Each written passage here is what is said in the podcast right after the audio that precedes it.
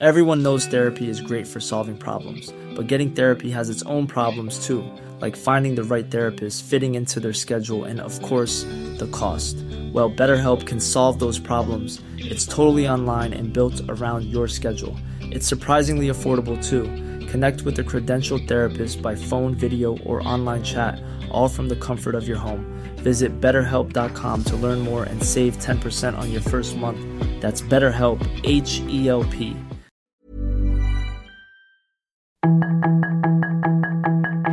Tarde a tarde, lo que necesitas saber de forma ligera con un tono accesible. Solórzano, el referente informativo.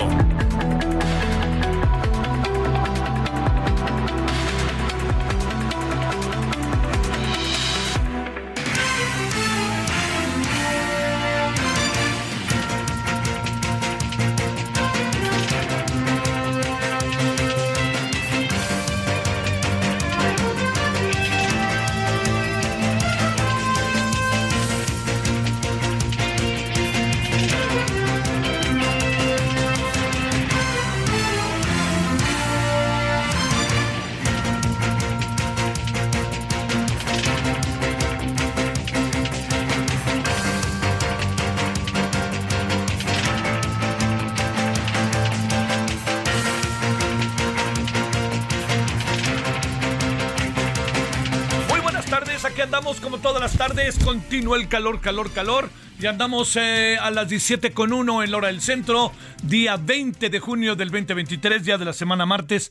Heraldo Radio 98.5 de FM en la Ciudad de México, pero estamos en Guadalajara, Monterrey, en el Istmo, La Laguna, Oaxaca, Tampico, Tuxtla Gutiérrez, Chilpancingo, Yucatán, Tepic, Querétaro, que tenemos poco de estar por ahí. Muchos saludos, Querétaro La Raza, 103.9 FM, Reynosa, 91.7 FM HDA, HD4, perdóname, y Matamoros 93.5 FM HD4. Bueno, aquí andamos saludándole con enorme gusto su servidor Javier Solórzano, todas, todos quienes hacen posible la emisión, eh, y aquí andamos. Eh, le cuento un asunto muy capitalino, pero lo que pasa es que llamó muchísimo, muchísimo la atención. ¿Sabe por qué?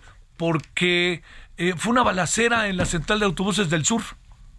Y entonces, eh, digamos, como suele suceder, empiezan los videos a aparecer y pues sí, qué, qué bárbaro, cómo la pasó mal los usuarios, ¿no? Materialmente tirados en el piso, escondidos, sin moverse, este, diciéndole a la gente quédense ahí, una balacera, todo indica que era un asalto, ¿no? O sea, y entonces eh, hay un video por ahí de un, creo que es un taxista que yo vi, que se oye, cha, cha, cha, ya saben, ¿no? Así, dice, no, está acá, está acá, ya saben, ¿no? Dice, no, qué bárbaro, no, dice, hay una balacera, no, hay una mega balacera, dice, no, ya a lo mejor lo escuchó. Pero bueno, este, dos muertos intento de asalto, y eso es lo que pasó, pero se lo cuento, perdónenme amigos, amigos de la República Mexicana, que se los diga en un tono capitalino, pero llamó mucho la atención porque estamos hablando de una central camionera que tiene un gran flujo de personas todo el día, todos los días.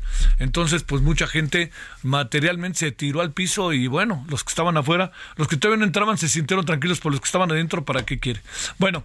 Aquí andamos saludándole, ese es uno de los asuntos que hay. A ver, otro de los asuntos que hay es que, mire, eh, el, el presidente está haciendo movimientos que a mí, a mí me parece que son muy interesantes. Seguramente usted podrá este, estar en contra o podrá sobrevalorar, vean al presidente todo lo que hace. Pero a mí me parece que yo calificaría los movimientos muy interesantes. A ver si le dan resultado en términos de la gobernabilidad y de la ejecución de las cosas. ¿Por qué?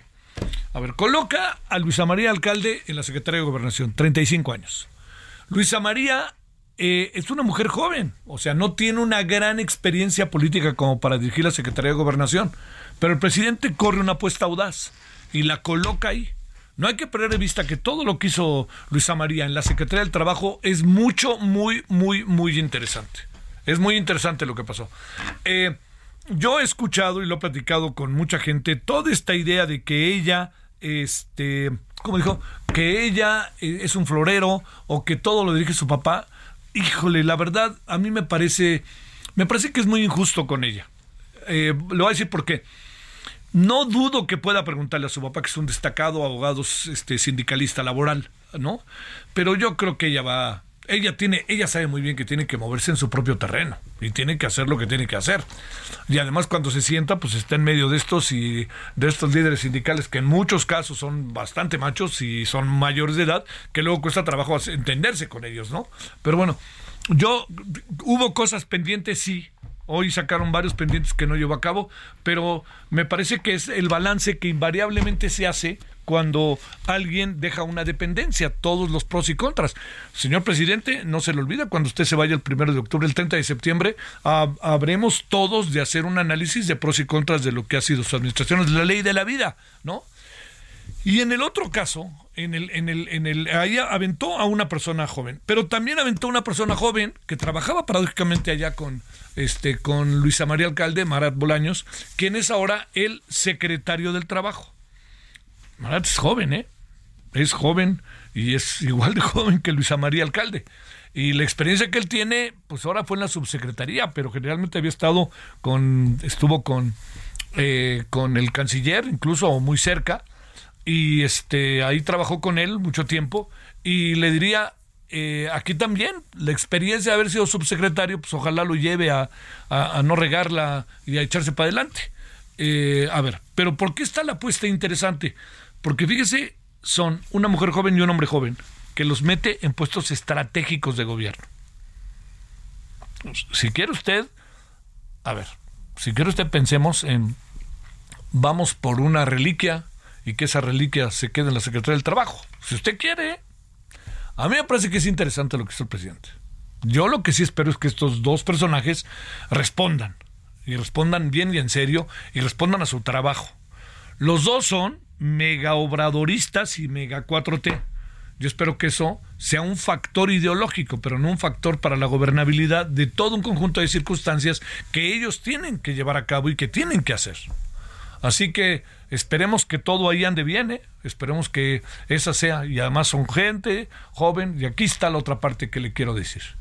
Yo creo que también el presidente está en este proceso que al PRI durante mucho tiempo se le olvidó y al PAN, que es la formación de cuadros.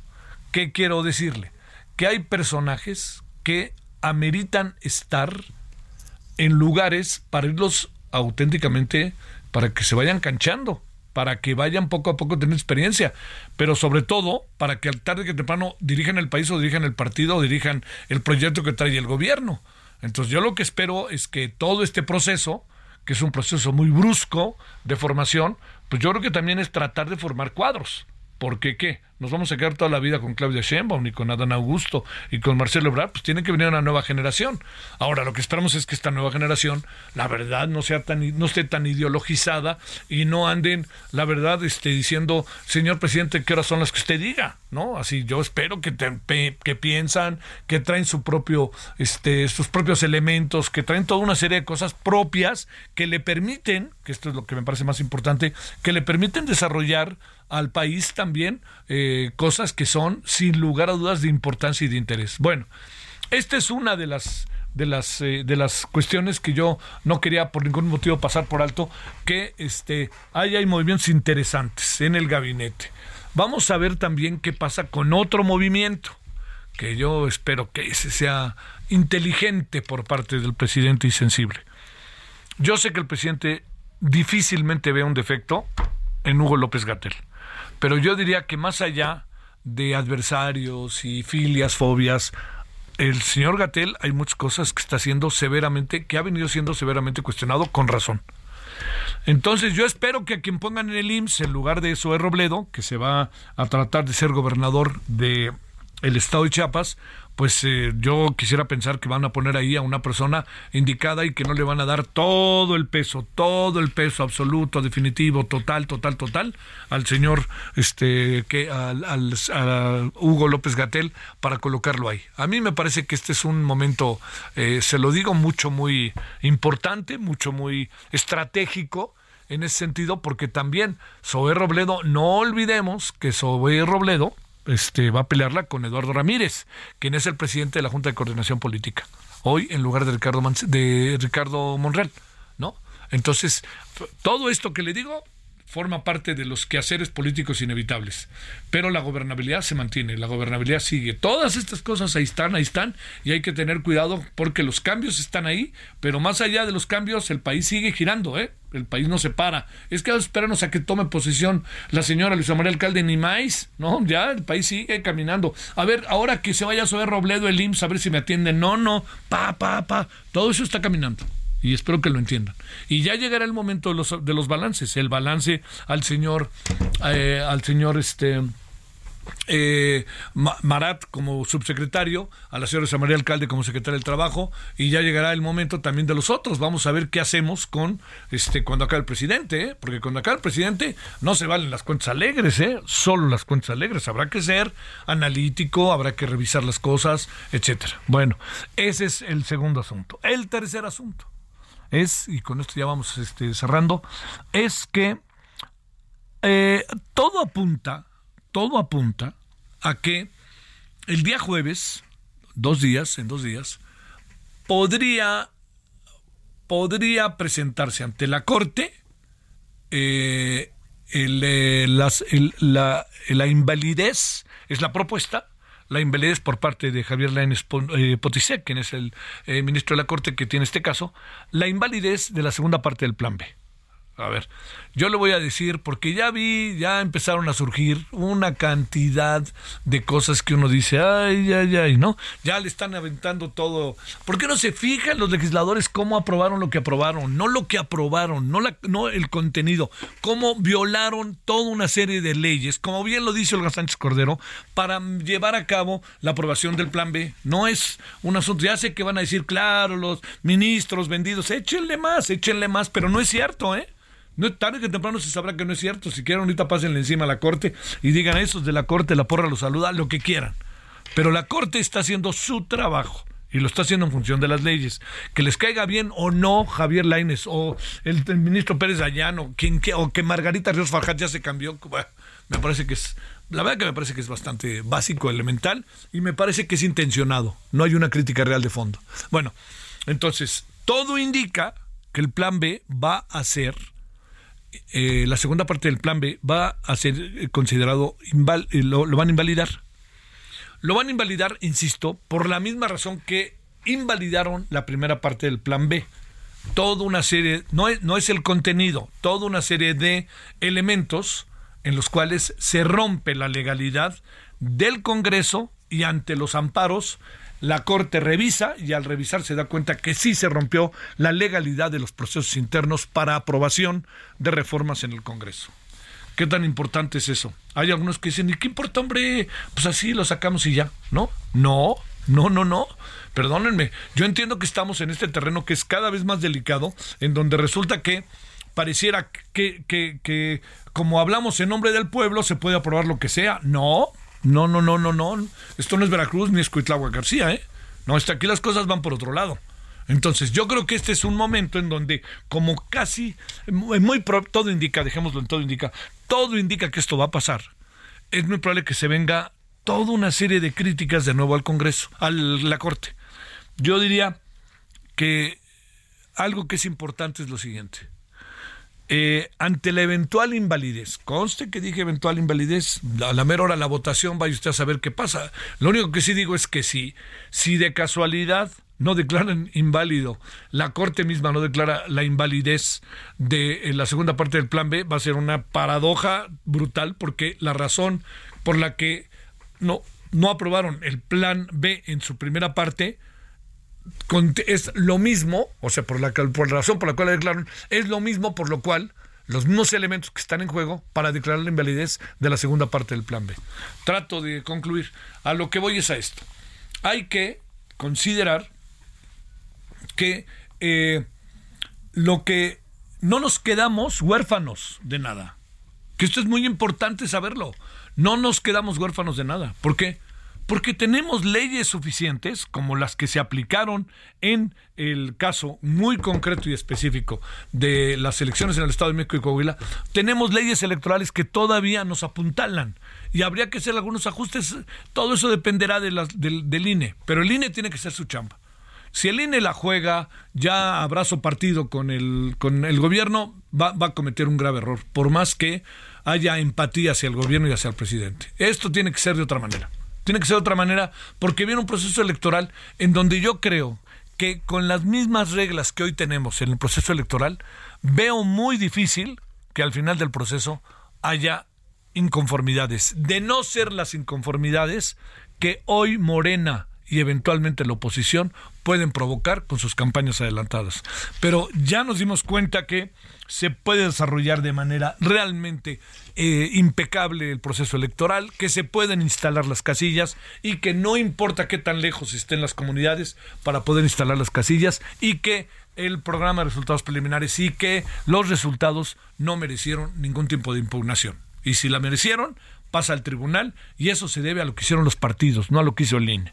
Entonces, colorín colorado, lo único que le quiero decir es que si eventualmente se declara invalidez de la segunda parte del plan B, como todo parece indicar el próximo jueves, no se preocupe usted. Estamos en muy buenas manos. El INE tiene los elementos suficientes para organizar las elecciones del año 2024, que van a ser, por cierto, las más grandes de la historia de nuestro país. la gran cantidad de cargos que están en juego es una cosa casi que le diría yo interminable, ¿no? Es, ahora sí que cuántos, todas, ¿no? Como decían antes, le preguntaron a los españoles, oye, que el hombre va a ir a la luna, y le decía un español otro, oye, ¿y eso en pesetas cuánto es? Y decía, pues todas, pues aquí todas las elecciones igual se, se plantea con el caso de las elecciones del año que entra. Bueno, aquí andamos, yo le agradezco mucho que nos acompañe, espero que haya tenido buen día, va a continuar el calor y fuerte, este, a final de mes empezaron las lluvias, ya se empezó a informar, pero de aquí a final de mes faltan ni más ni menos que 11 días o 10 días. Entonces, ahora sí que a las vivas, a las vivas, a las vivas. Bueno, aquí andamos agradeciéndole que nos acompañe, diciendo que haya tenido buena tarde hasta ahora. Eh, todavía hay tarde y son las 16 con, las 17 con 16 en la hora del centro, en este día que es 20 de junio del 2023. Bueno, vámonos con los asuntos. Solórzano, el referente informativo.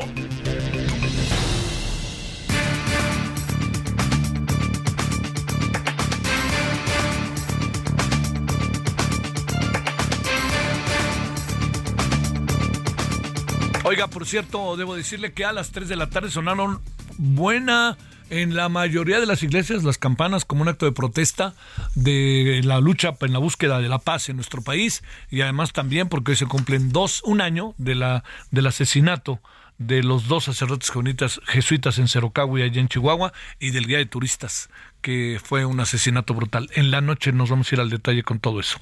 Vámonos a las 17:17 y con enorme gusto recibimos a Fluvio Ruiz Alarcón, analista del sector petrolero. Querido Fluvio, ¿cómo has estado? Muy buenas tardes. Muy buenas tardes, mi queridísimo Javier. Pues ahí viendo que la selección nacional parece que ahora sí toca fondo. no, ya tocó, ¿no? No, pues Panamá y el Bar nos hicieron el favor el sábado, pero ya tocó, ¿no? Exactamente. Bueno, yo creo que desde que te acuerdas, aquel único gol de Landon Donovan contra Panamá, que le dio chance a México de ir al repechaje contra la poderosa Nueva Zelanda, pues ya andábamos muy mal, pero bueno. No, no, es una pena. Yo espero que no, ya no espero nada. No, ya, yo espero que las Chivas sean campeones. Eso ya por lo menos alegraría al pueblo de México. Sí, ya yo que los Pumas, pero bueno. Ahí estamos, mi querido Javier. Bueno, oye, a ver, mucho se ha hablado estos días de varias cosas. Por ejemplo, Huachicol sin control, piquetes también en el tema del gas y que se les está pidiendo lana por parte de la Procuraduría del Consumidor a los gasolineros para que los gasolineros pues pongan o los, los coloquen en los precios este, del, de la gasolina. A ver, toda esa agenda, mi queridísimo Fluvio, ¿cómo la ves?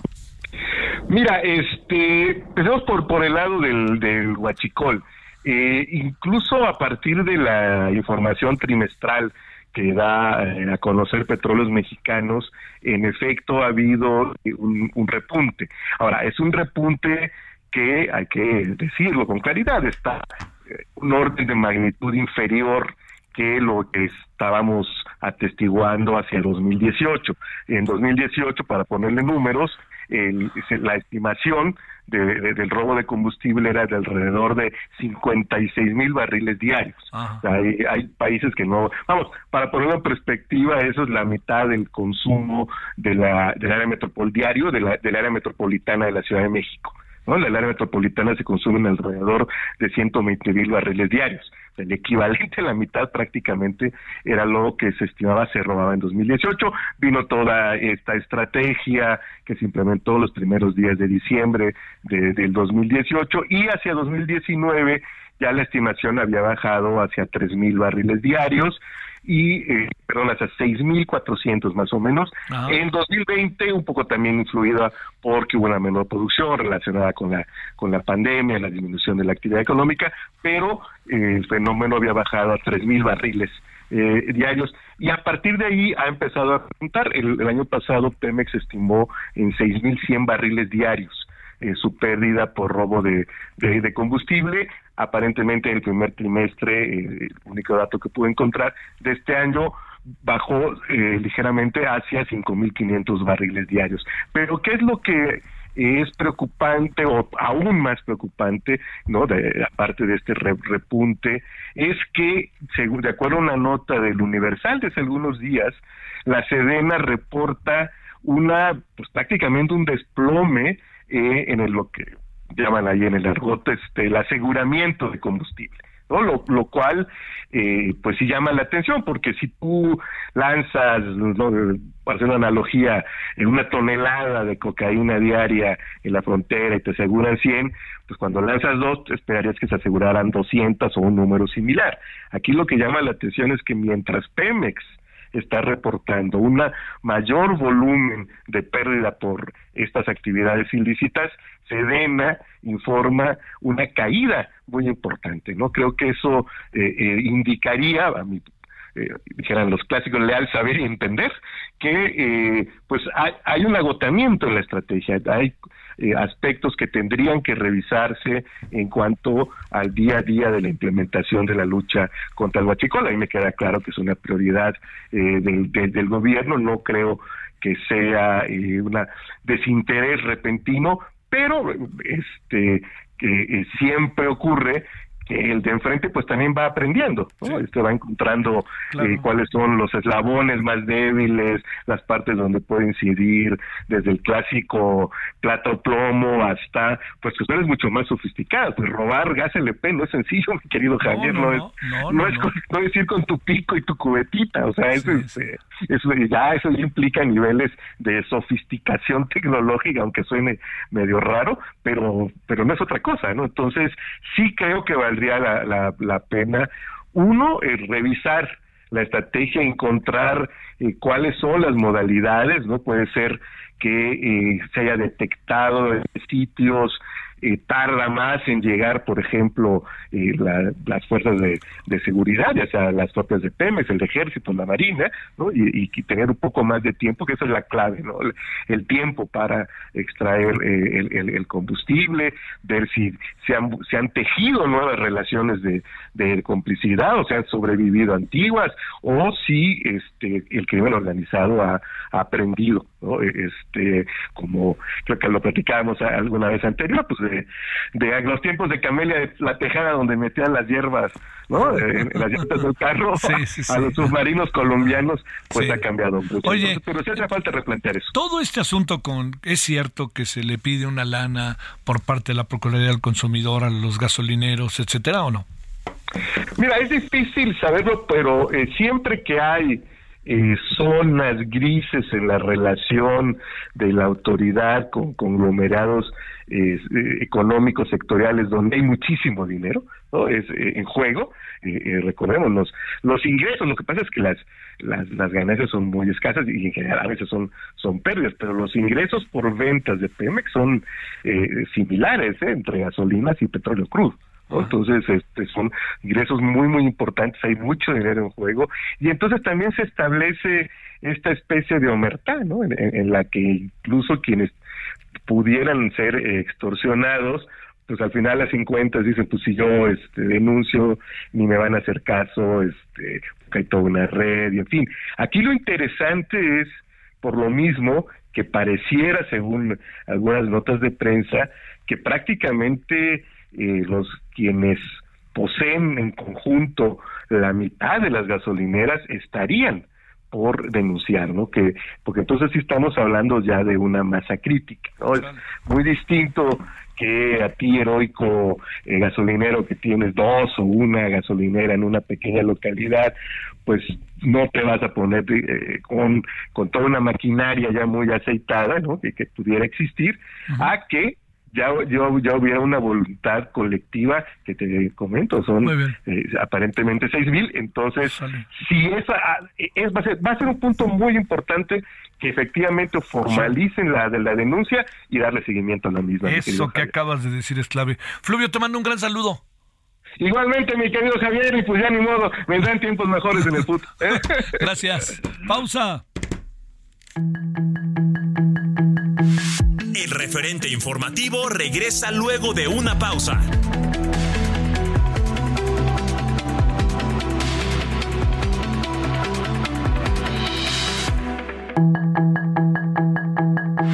Estamos de regreso con el referente informativo. Millions of people have lost weight with personalized plans from Noom, like Evan, who can't stand salads and still lost 50 pounds. Salads, generally, for most people, are the easy button, right? For me, that wasn't an option. I never really was a salad guy. That's just not who I am. But Noom worked for me. Get your personalized plan today at Noom.com. Real Noom user compensated to provide their story. In four weeks, the typical Noom user can expect to lose one to two pounds per week. Individual results may vary.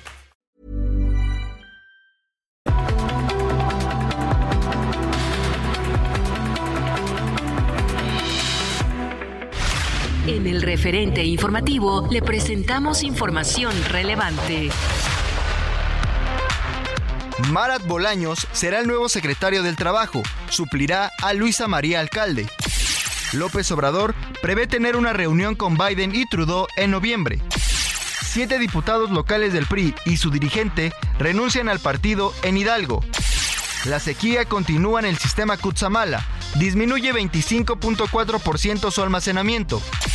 Por ola de calor, suman 11 muertes en lo que va del 2023 en México. Feministas se manifestaron afuera de la Secretaría de Salud, realizan jornada por el derecho a la vida. Poder Judicial de la Ciudad de México firma convenio de colaboración para investigación, capacitación y formación con Congreso Capitalino.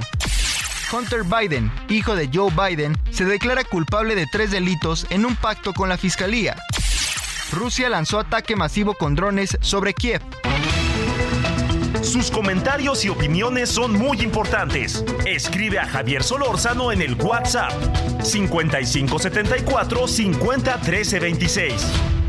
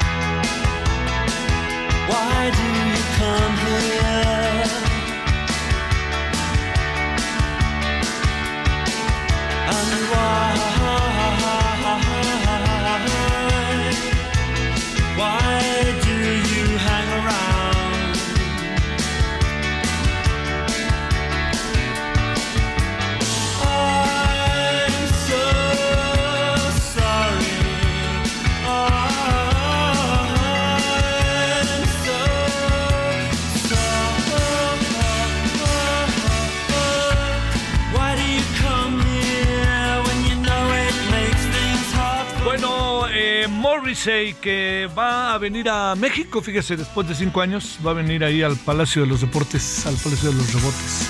Bueno, esto va a ser el 10 de septiembre, eh, después de cinco años. Eh, él es un cantante británico, conocido, famoso, popular en México. Y el tal Morrissey se presenta el 10 de septiembre. Head se llama esto, con Morrissey.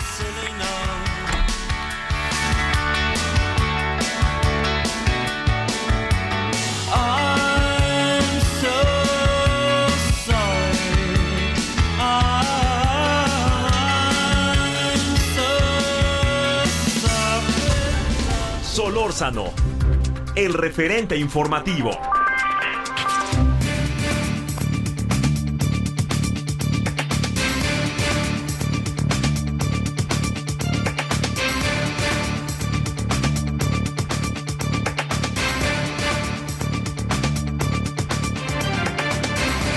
Bueno, por cierto, oiga, el, eh, por si le interesa, eh, están, van a presentar desde el 17 de junio, sábados y domingos, en el Teatro Xola, en la Avenida Xola, eh, el Lago de los Cisnes. Además, muy explicadito. Así que, pues, este, si se le antoja. Cuando digo muy explicadito es como para que vaya con sus hijas o hijos, ¿no? Eh, es un asunto que llama mucho la atención de los niños, muchísimos niños y niñas. Entonces, por, por ahí si le interesa, creo que va a estar dos o tres semanas y me consta que es como muy explicado. Entonces, si se pierde la atención de las niñas o los niños, eh, la narración les permite nuevamente agarrar el hilo de las cosas. Y siempre oír esto de Tchaikovsky es una maravilla. Bueno, 17.34 en la hora del centro. Con enorme gusto, en verdad, saludo a Hipólito Mora, ex líder de las autodefensas en Michoacán. Hipólito, qué gusto saber de ti, ¿cómo has estado? Javier, buenas tardes. Primero que nada, agradecerte por la entrevista. Pues eh, puedo decir, entre comillas, que estoy bien. Bueno, Con ¿cómo? muchos problemas, Sí. eh, muchos problemas. Del el 26 de noviembre del año pasado al 4 de marzo de este año, eh, tres atentados he sufrido, pero afortunadamente me siento bien, estoy bien y listo para seguir hablando con ustedes y con quien sea necesario, en, siempre en defensa y en la lucha de, de lograr la paz, que se ha puesto muy difícil, por cierto, ya este tema. No, no, sé que, sé que vives este, al filo de muchas cosas, Hipólito. Ahora sí que me consta. A ver, eh, fíjate que, que me, me- dos temas ahí me traen, nos traen dándolo vueltas. Uno, híjole, otra vez que les quiten las armas. Ya estamos en la onda otra vez ahí del virrey, ¿te acuerdas? Este, Sí, claro. No, sí, no, por. Sí, por favor, no, pero a ver, 400 elementos de seguridad para resguardar pueblos desplazados por el crimen. Realmente, como podrían, pueblos muy cercanos al tuyo, Hipólito. Sí. ¿Puede, esto te diría, sirve, no sirve o, o qué fregados? Tengo que hablar como es, Javier. Sí, por favor. Se van a molestar varios, entre ellos personas del gobierno y no se diga del crimen organizado. A ver. No detienen a nadie.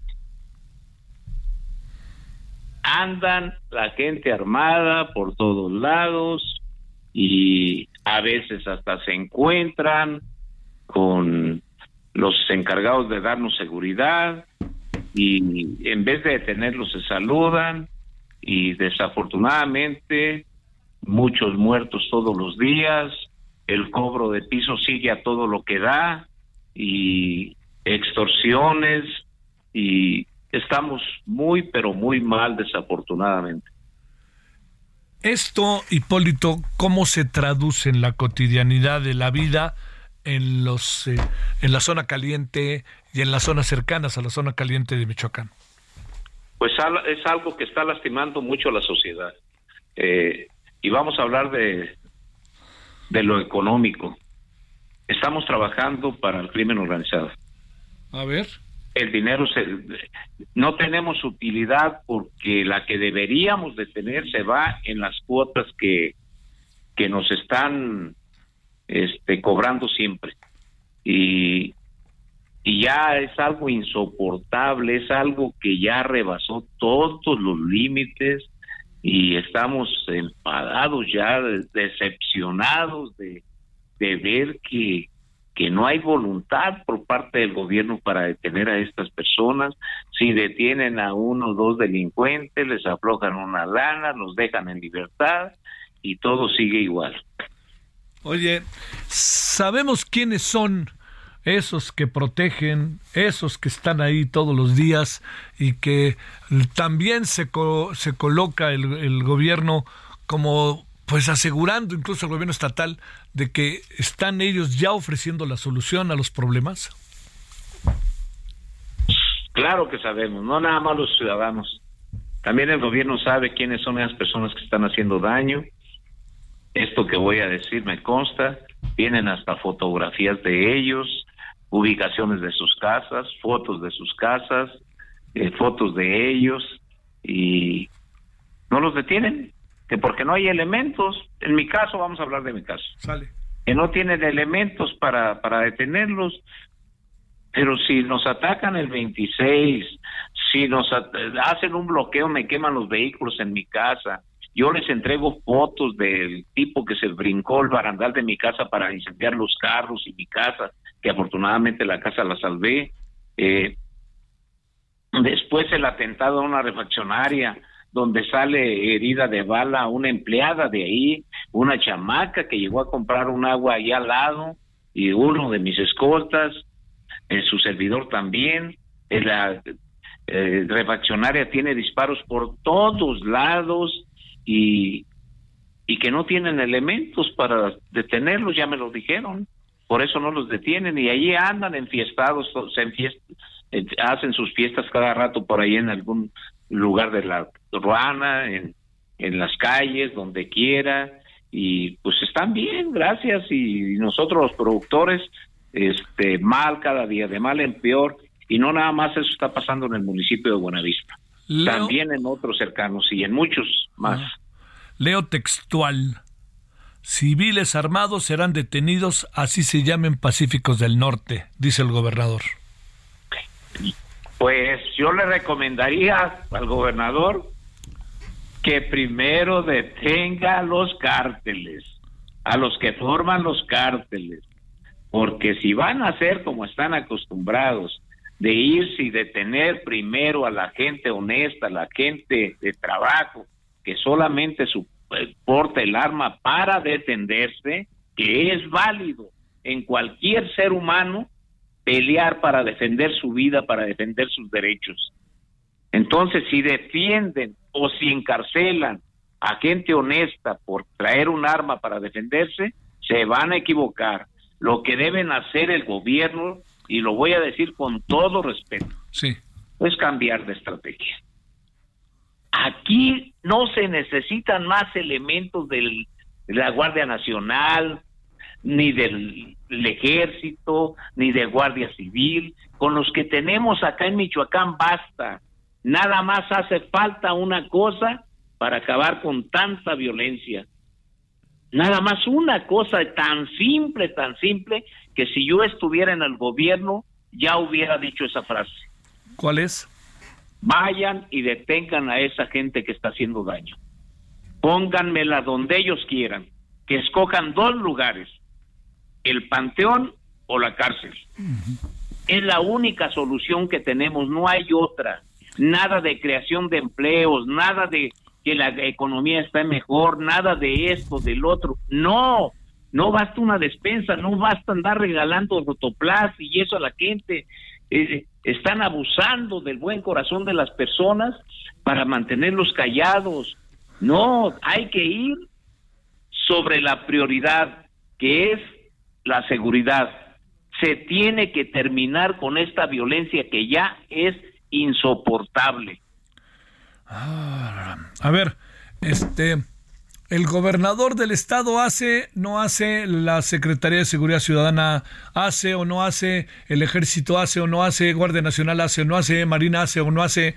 A ver, de todo esto, Hipólito, que son los primeros responsables por parte de las autoridades. Ninguno hace algo. Uf. Al ejército, que tanto me gusta verlo en las calles, desafortunadamente tampoco. Me gusta el color del uniforme, pero ni, ni ellos, hombre. Es que el- ellos tienen la orden nada más de paciencia por las calles, por las carreteras, pero no detengan a nadie para que no haya enfrentamientos, para que no haya muertos. Pero los muertos los estamos teniendo todos los días, ya sean policías, ya sean soldados, ya sean de la Guardia Nacional, ya sean ciudadanos, todos los días se está viendo muertos en todas partes. Entonces, ¿que ¿de qué se trata?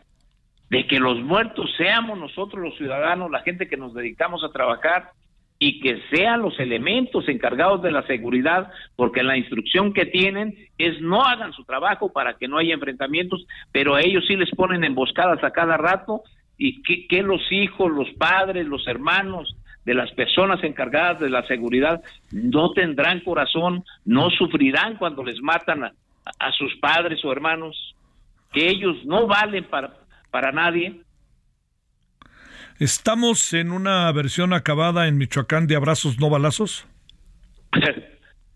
Pues si no detienen a nadie, si no quieren enfrentamientos, ¿qué es lo que entendemos los ciudadanos? Si ya se acabó el tiempo de los tontos, hombre, lo que vemos lo creemos y nadie, nadie, nadie del gobierno, aunque insista todos los días o cada ocho días, nos va a convencer de lo contrario a lo que estamos viendo en varios estados de la República, no nada más en Michoacán que es mucha violencia, mucho dolor, muchas lágrimas, muchos abrazos, pero de dolor cuando están velando a sus familias. Eh, ¿Ha muerto mucha gente cercana, Hipólito? Pues para empezar, no me gusta nombrarlo, pero yo perdí un hijo. Y de 2013 para acá, y voy a dar hasta las fechas, Sí. 10 de, de abril de 2013 emboscan a un grupo de productores y cortadores de limón en la carretera Paxingán Cuatro Caminos. Murió niños, mujeres, viejitos y de todo, murieron muchos. No hubo un detenido. 10 de abril. 28 de abril a las 5 de la mañana nos llegan y nos atacan a nosotros. De 2013 nos atacan a nosotros. En esa ocasión me matan a cuatro compañeros, de ellos también mueren más. No hubo detenido nunca. Eh, 14 de diciembre de diciembre de 2014 nos atacan a las 4:15 entre los que eran autodefensas entre comillas, porque no lo eran. Sí. Nos atacan, hubo muchos muertos, ahí murieron cuatro de mis gentes, uno de mis hijos y hasta el día de hoy no ha habido detenidos. Y aquí lo, lo que da pena, da vergüenza, da rabia, que estaba la Policía Federal y la desaparecida Gendarmería al lado y se escondieron en sus camionetas porque la instrucción del gobierno era maten a Hipólito Mora y su grupo que son los únicos que estorban. Tuvimos que pelear nosotros 40 o 50 contra casi 300 y sin embargo les ganamos. 14, 14 de diciembre de 2014, no hubo detenidos. Ahora los tres atentados que tengo, que ca- acabamos de sufrir, no hay detenidos que porque no tienen elementos y ahí se pasean en la ruana como si nada. Entonces, ¿cuándo vamos a lograr la paz si no se está combatiendo la violencia? Te mando un gran saludo, Hipólito, solidario como siempre, como lo sabes, y que tengas muy buena tarde. Javier. Ya, ya sabes que siempre voy a estar a la orden, siempre hablando con la verdad, pésele a quien le pese. Ahora sí que nos consta. Gracias. Hipólito, Saludos para todos, Para- eh, la audiencia y para ustedes, Javier, también. Para ti, Hipólito, gracias. Buenas tardes. Buenas tardes. Estamos hablando con el ex líder de las autodefensas en Michoacán. 17:47 en la hora del centro. Solórzano, el referente informativo.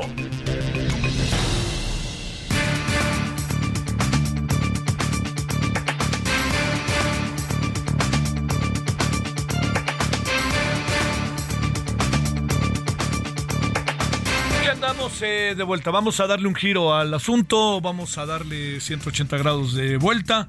Vámonos a otra cosa totalmente que tiene que ver con un asunto que hemos seguido por el interés de escuchar voces, porque muchas voces que hemos escuchado nos han hecho conscientes de lo que puede significar, sé que le va a parecer a usted extraño lo que le voy a decir, los nacimientos de Navidad, ¿no? A lo mejor no lo ha pensado usted, ¿no? Pero el hecho de que, por ejemplo, pongan nacimientos en las presidencias municipales, en las alcaldías, en las iglesias, por supuesto, y en muchos casos en muchas dependencias de gobierno, pues, en- en- en oficinas del sector privado, bueno, aquí mismo donde trabajamos ponen nacimiento, pero resulta que un ciudadano en Yucatán se inconformó y dijo que él no cree que se deben de poner los nacimientos en oficinas públicas.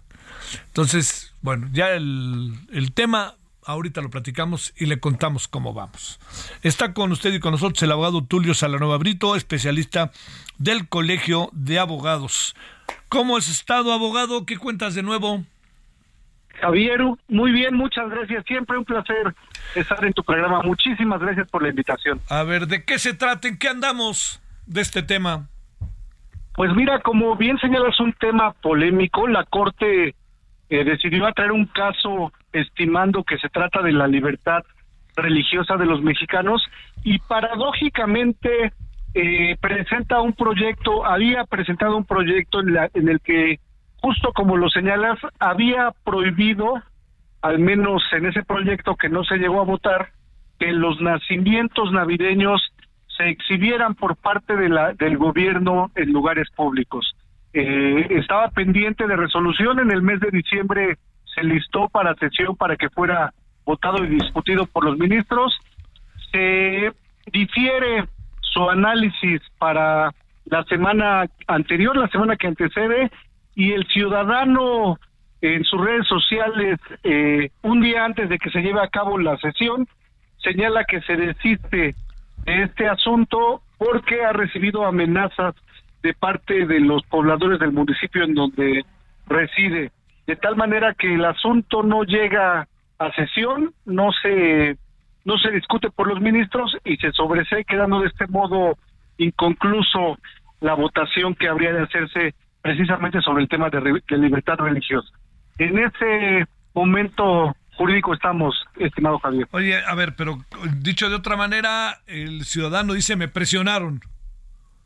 Él lo señala así, efectivamente creo que es una un ejercicio sociológico jurídico que debemos hacer los ciudadanos e inclusive la propia corte, porque efectivamente el, el ciudadano que presenta eh, la controversia señala que los pobladores de ese municipio Chochola en Yucatán eh, efectivamente le amenazaron porque estimaron que ellos veían eh, violentada su libertad de creencia, su libertad religiosa, que es exactamente lo contrario a lo que señalaba el proyecto. El proyecto estimaba proteger al ciudadano porque decía que al exhibir los nacimientos se violaba la libertad religiosa de este ciudadano, pero el fenómeno sociológico que se dio es exactamente el contrario. Creo que es un análisis interesante que tanto los comunicadores como los juristas y la sociedad en general debemos hacer porque se logró el resultado contrario al que estimaba la Corte. Eh, que, o sea, al fin y al cabo, eh, la Corte tenía que contemplar el asunto a como de lugar y estaba en, en un terreno de duda. Yo hablé con algunos ministros de la Corte y decían, es un asunto complejo. sumamente complejo, estimado Javier, tan es así que, bueno, se modifica el proyecto en una primera ocasión y desafortunadamente no llega a discusión de la Corte. Yo creo que se necesitaban ocho votos de los ministros para que se volviera obligatorio. No se discute y por lo tanto el término jurídico es sobreseer el asunto.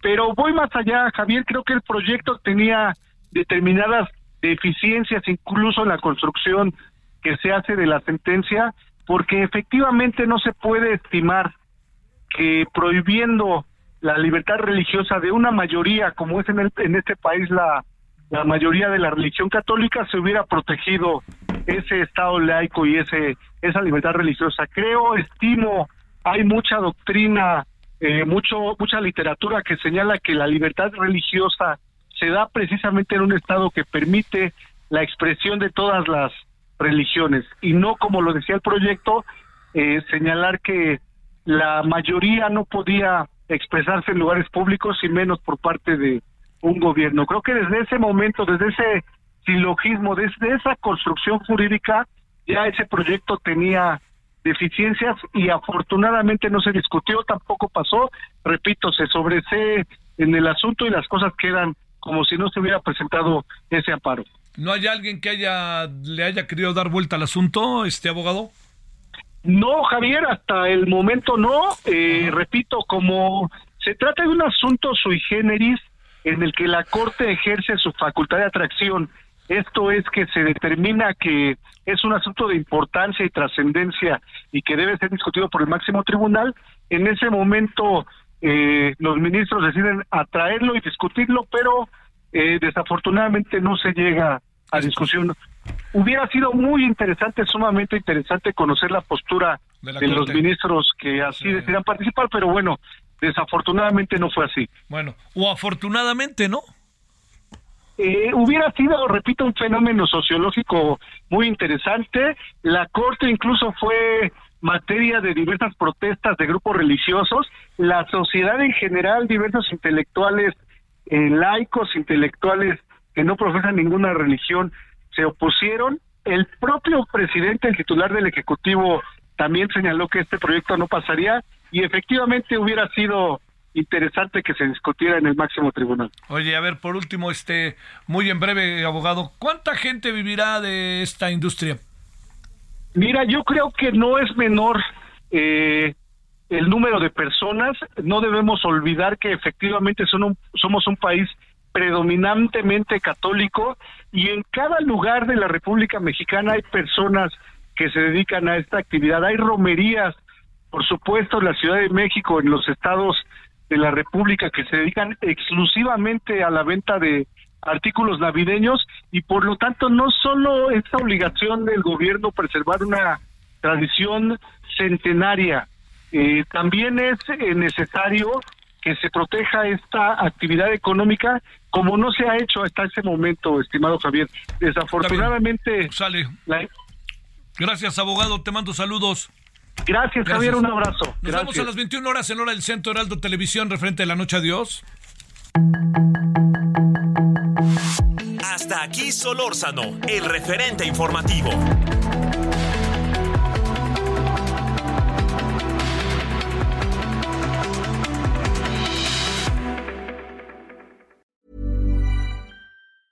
Hey, it's Danny Pellegrino from Everything Iconic. Ready to upgrade your style game without blowing your budget? Check out Quince. They've got all the good stuff shirts and polos, activewear, and fine leather goods, all at 50 to 80% less than other high end brands. And the best part? They're all about safe, ethical, and responsible manufacturing. Get that luxury vibe without the luxury price tag. Hit up quince.com slash upgrade for free shipping and 365 day returns on your next order. That's quince.com slash upgrade.